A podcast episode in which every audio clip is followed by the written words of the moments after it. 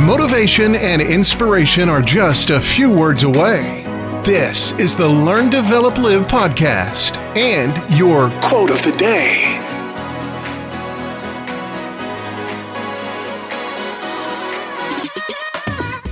Good morning and welcome to your quote of the day from the Learn, Develop, Live podcast, the podcast that helps kickstart your day with a dose of inspiration.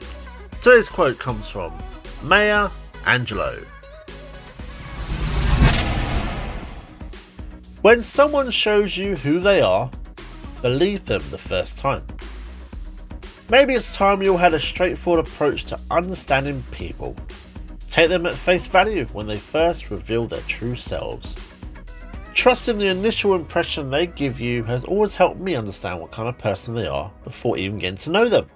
Someone will often show their true selves through that first interaction, so they can already set the tone for you accept people for who they truly are from the start. They probably done exactly the same with you already. That was your LDL quote of the day. You can find more motivation and inspiration at learndeveloplive.com. And we'll see you tomorrow for more.